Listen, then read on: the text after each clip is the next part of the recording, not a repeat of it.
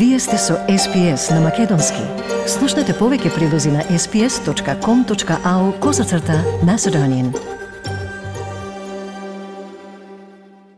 По денешниот билтен, премиерот и лидерот на опозицијата се впуштија во жестока размена на зборови за време на првата лидерска дебата во изборната кампања. Европската комисија вели дека таа е свесна дека Ванчо Михајлов е контроверзен лик за Македонија, но без осуда за неодамно отворениот клуб во Битола со неговото име. Руските сили го нападнаа последното преостанато упориште на украинскиот пристанишен град Мариупол и властите во Шенхај им дозволуваат на 4 милиони луѓе да ги напуштат своите домови по намалување на одредени ограничувања по зголемување на случаите на COVID-19.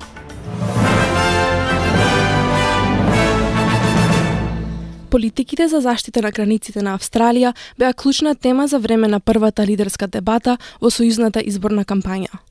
Премиерот Скот Морисон и лидерот на сојузната опозиција Антони Албенизи се соочија за време на телевизиска дебата пред публика од стотина неопределени гласачи во Квинсленд. Членовите на публиката бараа одговори од партиските лидери за различни прашања, вклучително и повици за Комисија за национален интегритет, се извинувам, грижа за стари лица, помош при катастрофи и одговори за безбедносниот пакт меѓу Кина и Соломонските острови. Премиерот праша дали господин Албанизи се вратил наназад во неговиот став за да се спречат бродовите со бегалци пред да стигнат во земјава. So when you were Deputy Prime Minister, why didn't you support turnbacks then? You weren't proposing No, that we- then. no, you we were were. not proposing. I'm you- sorry, you we were were. not It was our propo- policy. You were not Turnbacks proposing- were our policy before you the were not- 2013 election. I was the shadow immigration minister. I designed the policy. По дебатата 35 одсто од публиката рекоа дека го поддржуваат Скот Морисон, 40 одсто со поддршка за Антони Албанизи, додека 25 одсто станаа неодлучни. Подпишувањето на безбедностиот пакт меѓу Соломонските острови и Кина се покажа како клучна точка во дискусијата во првата дебата на изборната кампања. Господин Албенизи рече дека владата била премногу бавна во својот одговор и ја критикуваше одлуката да го испратат само министерот за Пацифик Зед Сеселја во посета на Соломонските острови. This isn't so much a Pacific step up, it's a Pacific stuff up. They've known about this for months. No foreign minister visitation, no defence minister visitation. They just sent a junior burger along in the last week. Во неговиот одговор на оваа критика, премиерот рече дека Антони Албенизи не ги поддржува интересите на Австралија. But what I don't understand is that when something of this significance takes place, why would you take China's side? That, that's an outrageous slur from the Prime Minister, and it shouldn't be, uh, national security issues shouldn't be the subject of that sort of slur. Премиерот Скот Морисон беше критикуван за коментарите што ги даде за време на лидерската дебата за децата со попречености. Една мајка му кажа на премиерот дека финансирањето од NDIS е намалено за 30% за незиниот 4-годишен син кој има аутизам и го праша каква е иднината на програмата за осигурување. Господин Морисон рече дека неговата влада целосно го финансира NDIS, но се најде на удар на критики за следнава изјава. Jenny and I have been blessed. We've got two children that don't haven't had to go through that. And so for parents with children who are disabled, I can only try and understand um, your aspirations for those children. And, and I think that is the beauty of the National Disability Insurance Scheme. Лабористичката сенаторка Кети Галага, чија керка има аутизам, изјави за Канал 7 дека коментарот не е соодветен. And I think that again just shows a lack of connection with, you know, everyday people's lives. I mean, there's millions of us who live with children with a range of different needs, and um, I think to have a prime minister say he was blessed not to have one of those is is deeply offending and deeply upsetting to those of us who have that wonderful addition in our family. Како и во Викторија, нов Южен Велс воведе олеснување на ограничувањата за COVID-19, вклучително и остранување на 7-дневниот период на изолација за блиски контакти и крај на хотелскиот карантин. Барањата за социјално оддалечување во јавниот превоз исто така ќе бидат укинати, додека мандатите за вакцини за вработени исто така може да бидат ублажени. Промените ќе стапат на сила од 18 часот во петок. Премиерот Доминик Перетеј вели дека државата успеала да ја заштити економијата и истовремено да ја одржи безбедноста на луѓето. This is not the end of the pandemic. Um, we will always tailor our restrictions, as we've said from the outset over the last two years, to the circumstances that we find ourselves in. But today is a day where the people of our state in New South Wales can be incredibly proud. Македонија во НАТО алијансата е влезена со кодно име НМ. Според Министерството за надворешни работи, промената во начинот на кој Република Македонија се именува или обележува во НАТО представува тенденциозна шпекулација наменета за нарушување на угледот и на земјата и на алијансата. Со цел да не се промени редоследот, земјите членки се облежуваат со првите две букви од името на земјата и тоа, доколку е тоа со еден збор или со првите букви од двата збора, како во случајот со Македонија, кога името е од повеќе зборови. Откако завчера не одговори на прашањето, Европската комисија вчера испрати кус коментар, но без осуда за отворањето на клубот Ванчо Михајлов во Битола до допристишништвото на Мија од Брисел. Во коментарот стои цитат: "Од блиску ги следиме настаните како и одговорите на настаните.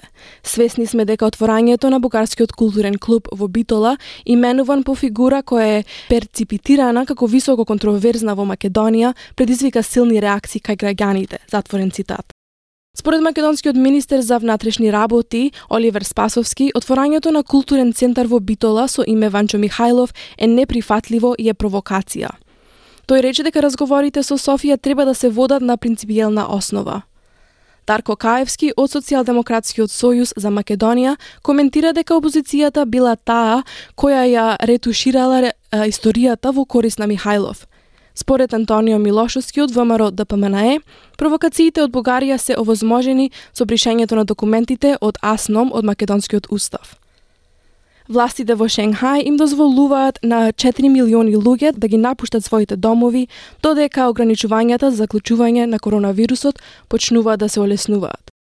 Со оваа одлука, луѓето кои живеат во делови од градот каде ситуацијата со COVID-19 е променета од затворена во контролирана, тие може да се движат слободно во одреден обсек.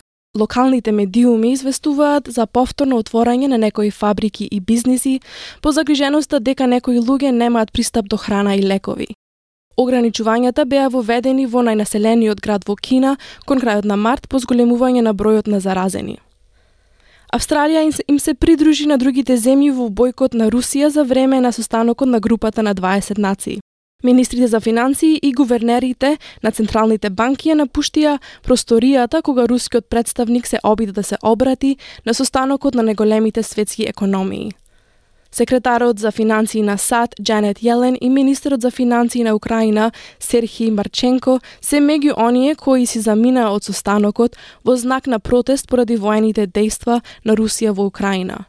Сојузниот министер за финансии Саймон Бермингем, изјави за ABC дека австралиските власти им се придружиле на многумина кои присуствувале преку видеопренос, то ги исклучиле своите камери.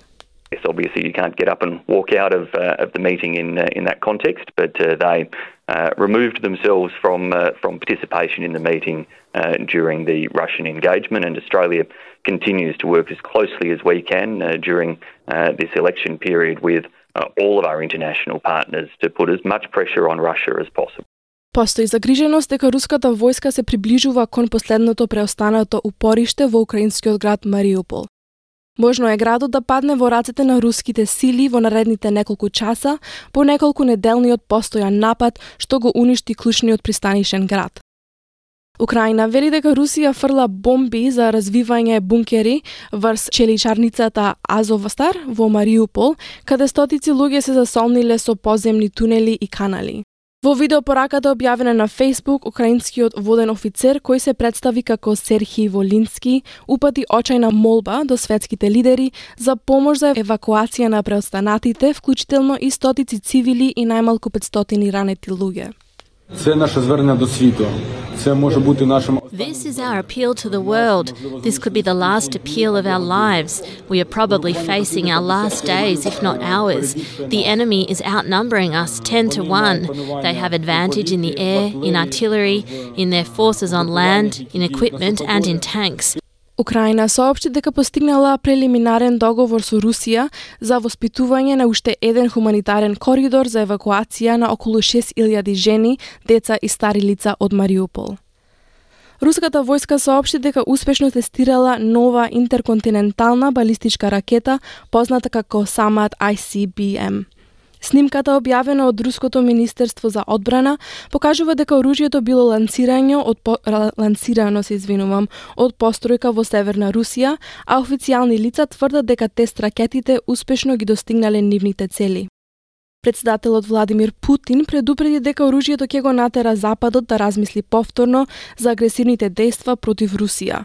Но портпаролката на Белата куќа, Джен Псаки, вели дека тестот не е закана за Соединетите држави. They provided advance notice of this launch under its New START treaty obligations that it planned to test this missile. The Defense Department said today that we did not deem the test a threat to the United States or its allies, and the timing and the scope of Russia's missile test do not influence our approach to countering Russia's further invasion of Ukraine. So it was noticed uh, through the proper process, and the Department of Defense has spoken to this as well. Во меѓувреме, Соединетите Американски држави најавија дополнителни санкции против Русија, вклучително и против комерцијалната TransCapital Bank, која е обвинета дека им помага на клиентите да ги избегнат казните што веќе и се наметнати на земјата. Генералниот секретар на Обединетите нации, Антонио Гутереш, побара да се сретне со лидерите на Русија и Украина за да постигне мировен договор. Во писма пратени до украинскиот председател Володомир Зеленски и до рускиот председател Владимир Путин, господин Гутереш понуди да се сретне со председателите во нивните главни градови. Господин Гутереш повика на 4-дневна хуманитарна пауза за православниот Великден, додека Агенцијата за бегалци на Обединетите нации вели дека повеќе од 5 милиони луѓе сега е напуштиле Украина од почетокот на војната. Портпаролот на Обединетите нации Стефан Дујарик ја опише содржината на писмата испратени до двете земји. The Secretary General said at this time of great peril and consequence, he would like to discuss urgent steps to bring about peace in Ukraine and the future of multilateralism based on the Charter of the UN and international law. He noted that both Ukraine and the Russian Federation are founding members of the United Nations and have always been strong supporters of the UN. Од најновата курсна листа денеска еден австралиски долар се менува за 0,68 евра, 0,73 американски долари и 41,63 македонски денари, додека еден американски долар се менува за 56,47 македонски денари и 1 евро за 60,92 македонски денари. Од временската прогноза за главните градови утре, петок 22 април, во Перт сончево со максимална температура од 28 степени, во Аделаид делумно облачно со 20 степени, во Мелбурн слично делумно облачно со 18 степени, исто и во Хобарт делумно облачно со максимална температура од 17 степени, Во Канбера делумно облачно со 18 степени, во Сиднеј засилени дождови со максимална температура од 21 степен, во Бризбен слаб повремен дожд со 26, во Дарвин претежно сончево со максимална од 35 степени и во Алис Спрингс сончево со 26 степени.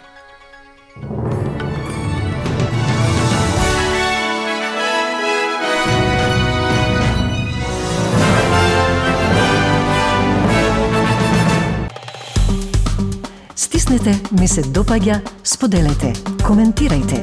Следете ја SPS на Македонски на Facebook.